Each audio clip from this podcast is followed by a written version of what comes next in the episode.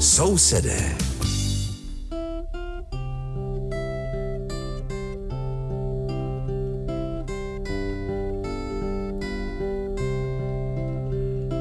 Liebe Hörerinnen und Hörer, Sie hören die Sendung Nachbarn, die den Deutschen in Tschechien gewidmet ist.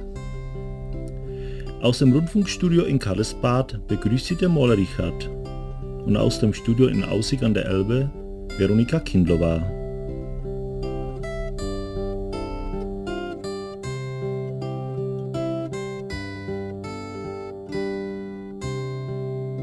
Na konci září jsme v našem pořadu vysílali rozhovor s jednou ze tří autorek nové knížky o historii města Úterý s paní Marií Malivánkovou-Waskovou. Dneska a za týden si s ní budeme povídat znovu, tentokrát o obsahu zmíněné knížky, tedy o dějinách Úterý. Otázky paní Malivánkové kladl kolega Richard Šulko. Liebe Hörerinnen, liebe Hörer, im Rahmen der Vorstellung des Buches Historia Novoforensis, Geschichte der Stadt Neumarkt, besuchte Richard Šulko eine der drei Autoren, Frau Marie Malivánková-Wasková, und sprach mit ihr über die Geschichte der Stadt Neumarkt und das deutsche Element. Diesen Beitrag senden wir in zwei Teilen, heute den ersten Teil, nächste Woche dann den zweiten. Frau Malivánková-Wasková, wie würden Sie die Geschichte von Neumarkt beschreiben? Úterý začínalo původně jako česká kolonizační vesnice, kterou nezaložil tepelský klášter. Eigentlich gehört die Geschichte von Neumarkt zu den ruhigeren. Die Gründung kam wahrscheinlich in Jahren 1183 durch den Ritterorden der Johannite. Dieses Dorf kam sehr bald in den Besitz des Klosters Tepl und unter seinem Schutz konnte es sich unbegrenzt entwickeln. Bald danach wurden in dieses böhmische Dorf auch die deutschen Kolonisten mit dem Versprechen eingeladen, dass sie Stadtbürger werden, nachdem das Dorf zur Stadt erhoben wurde. Es kamen dann einige hierher.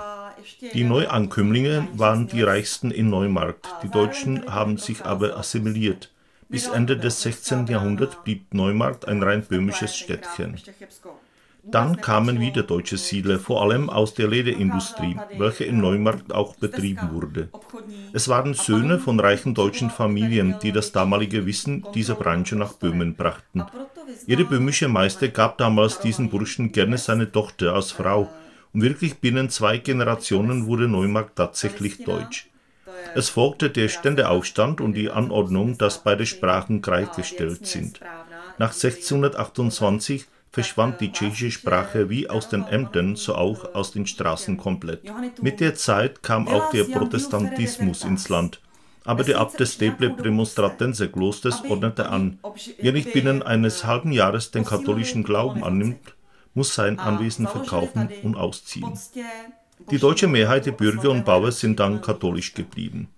Es kamen weitere deutsche katholische Siedler nach Neumarkt, scheinbar aus den protestantischen Gebieten.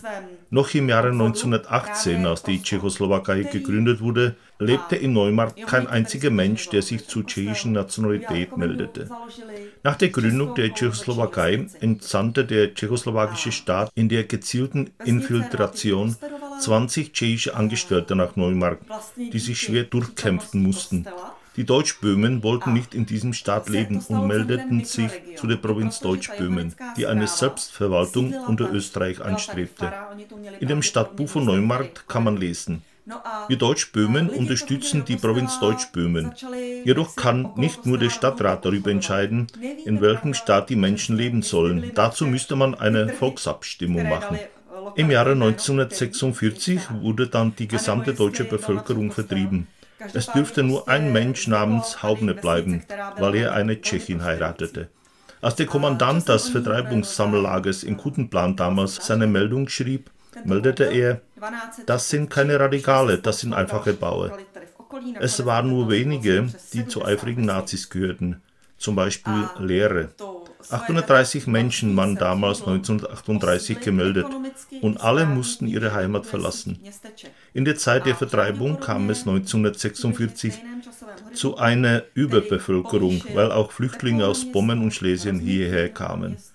Nach Lebensmittelkarten hielten sie sich in Neumarkt 1240 Menschen auf. Zu Weihnachten 1946 lebten in Neumarkt nur noch 100 Tschechen. Aus 170 Häusern sind in 20 Jahren 100 Gebäude abgerissen wurden. Neumarkt und die Landschaft umherum wurde ein wirkliches Grenzgebiet. Es kamen neue Bewohner, die sich einen Traum erfüllen wollten, auf welchem sie in dem Inland kein Geld hatten. Die konnten aber nicht wirtschaften, es waren einfache Arbeiter oder Tagelöhne. Hier ist ein schwerer Boden und diese Leute konnten nicht auf ihm wirtschaften. Die kommunistische Partei bereitete schon den Umsturz vor und gab diesen Menschen so kleine Grundstücke, auf welchen man nichts verdiente. Damit wurde die Kollektivierung vorbereitet. Auch Tschechen aus Wolinien, die vor der sowjetischen Kollektivierung nach Neumarkt flohen, wurden dann auch zum Beitritt in die LPGs gezwungen. Es fehlte an allem, nur Alkohol war genug da. Einfach schrecklich. Gott sei Dank funktionierte der Denkmalschutz und die Kirche und einige Häuser wurden gerettet. Die wichtigste Rolle bei der Rettung der Häuser spielten aber die Menschen aus der Stadt, die Häuser in Neumarkt als Wochenendhäuser renovierten. Die alten Neusiedler lebten nicht in diesen Häusern, die lebten in Blockhäusern, welche die Partei und die Regierung für sie baute. Das war der erste Teil über die Geschichte der Stadt Neumarkt. Den zweiten und letzten Teil mit der Familiengeschichte der Autorin hören Sie nächste Woche. Sousedé. Im folgenden Beitrag führt uns Matthias Wetzel von unserem Partnersender MDR1 nach Marienberg im Erzgebirge bei Chemnitz. Der dortige beliebte Wasserpark beherbergt oft auch tschechische Besucher.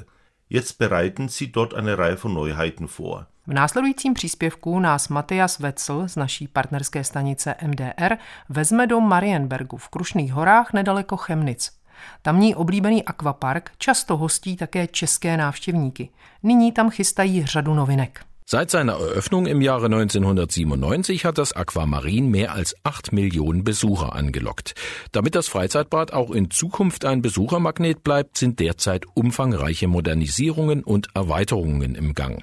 Das Bad ist bereits eingerüstet und Aquamarine-Geschäftsführer Mai Kirsch lässt schon mal seinen Blick über das Außengelände schweifen. Die vorhandenen Bestandsrutschen werden abgebaut und es wird ein Rutschenturm mit 5 neuen, spannenden Rutschen entstehen.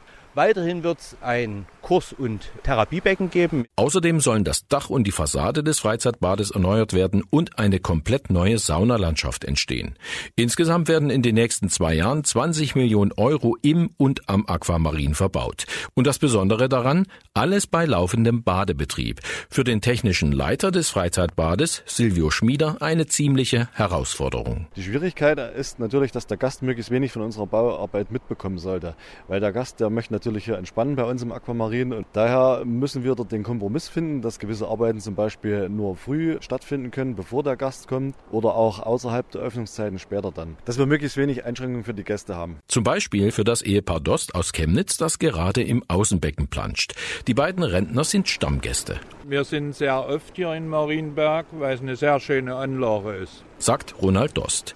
Dass nun umfangreiche Bauarbeiten anstünden, sei für seine Frau und ihn kein Problem. Gar kein Problem, ne. Stört doch nicht. Das ist eine gute Lösung, die sie gefunden haben. In den nächsten Wochen wird das Dach saniert. Dabei darf die warme Luft von drinnen nicht nach außen und die kalte Luft darf nicht rein, erklärt Technikchef Schmieder. Es ist so vorgesehen, dass das Dach immer in Abschnitten gemacht wird, weil es kann natürlich immer mal eine Schlechtwetterphase jetzt kommen. Es ist mit Regen zu rechnen, vielleicht sogar mit Schnee. Wir haben ja schon im Oktober Schnee gehabt und da müssen wir natürlich immer gewappnet sein, dass wir das Dach dort nicht offen haben in der Zeit. Geschäftsführer Kirsch ist sicher, dass die Modernisierung noch mehr Besucher anziehen wird. Schon in diesem Jahr kamen mit über 300.000 Gästen mehr Besucher als vor Corona. Und mit den neuen Superrutschen und der erweiterten Becken- und Saunalandschaft werden es in den nächsten Jahren sicher noch mehr. Sousedé.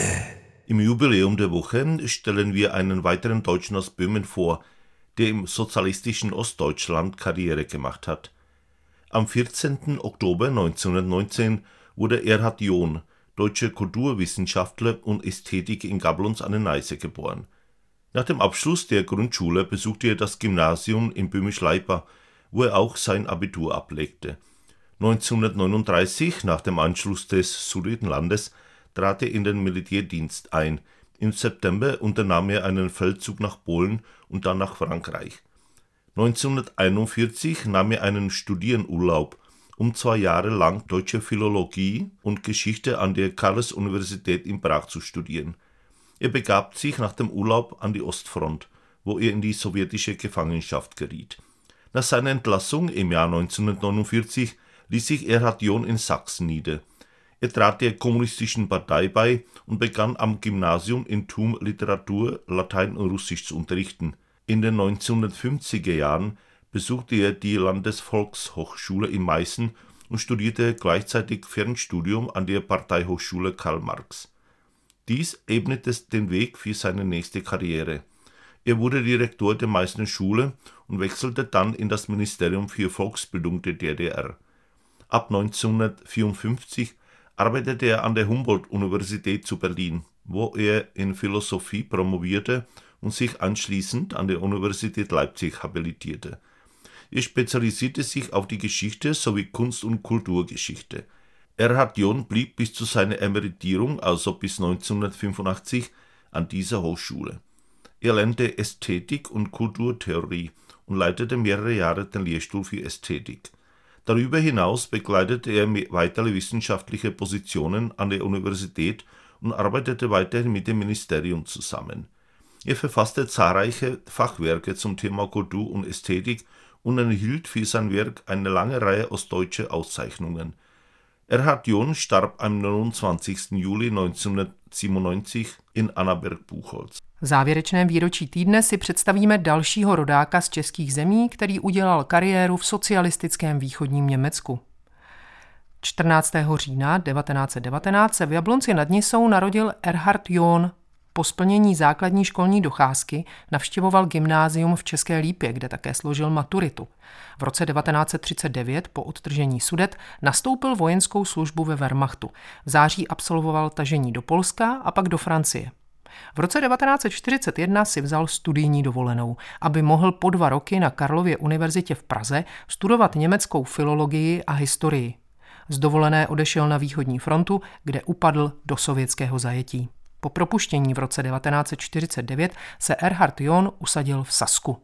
Vstoupil do komunistické strany a začal na střední škole v Thumu učit literaturu, latinu a ruštinu.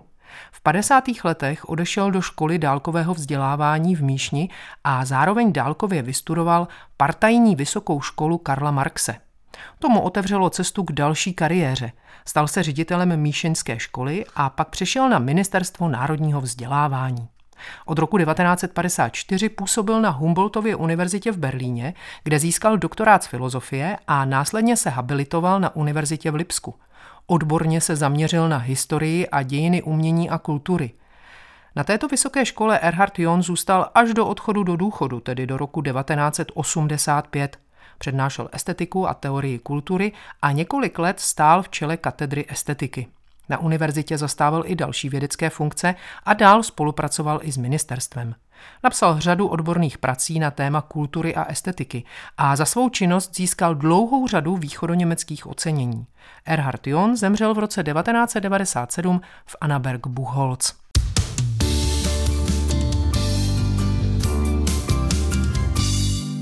A protože nám v čase vymezeném pro náš pořad zbylo ještě několik vteřin, pustíme si básničku v jednom z ústeckých dialektů, kterou přednese pan Franz Aubrecht. Schlagfertig. In Finzen sein Heisel, da geht's wieder im. Der Heinzel besoffen und brillt dichtig rim. Der Finzen guckt sich da ein Dingerich an, kommt da in die Rage und schlägt dir einen Mohn. Ich sah das im Hanste, bringst du mich in Wut, da bin ich bald Witfra. Ich schlag dich dann tut. Du bringst mich ins Unglücke, du bist dran schuld. Ach, hätte ich doch schon der Teufel geholt. Jetzt war aber ich der Wertelsohn. In Stadel die Leute wissen davon, dass du es Satan bist und gibst keine Ruhe. Du bringst mir ja selber zum Saufen dazu. Der Teufel, der hat mich schon mal geholt, wie du mich hast damals zum Manne gewollt. Das war aus unserer Sendung alles. Texte der Rubrik Jubiläum der Woche und Archiv der Sendung finden Sie auf folgender Webseite www.roslas.cz/sever/sousedé. Einen schönen Freitagabend und nächste Woche. Und auf Wiederhören freuen sich Richard Šulko und Veronika Kindlova. A to bylo z dnešního vydání Sousedů všechno. Text rubriky Výročí týdne, stejně jako archiv pořadu, najdete na webových stránkách www.rozhlas.cz/sever/sousedé. Pěkný páteční večer přeje a příští týden naslyšenou se těší Richard Šulko a Veronika Kindlová.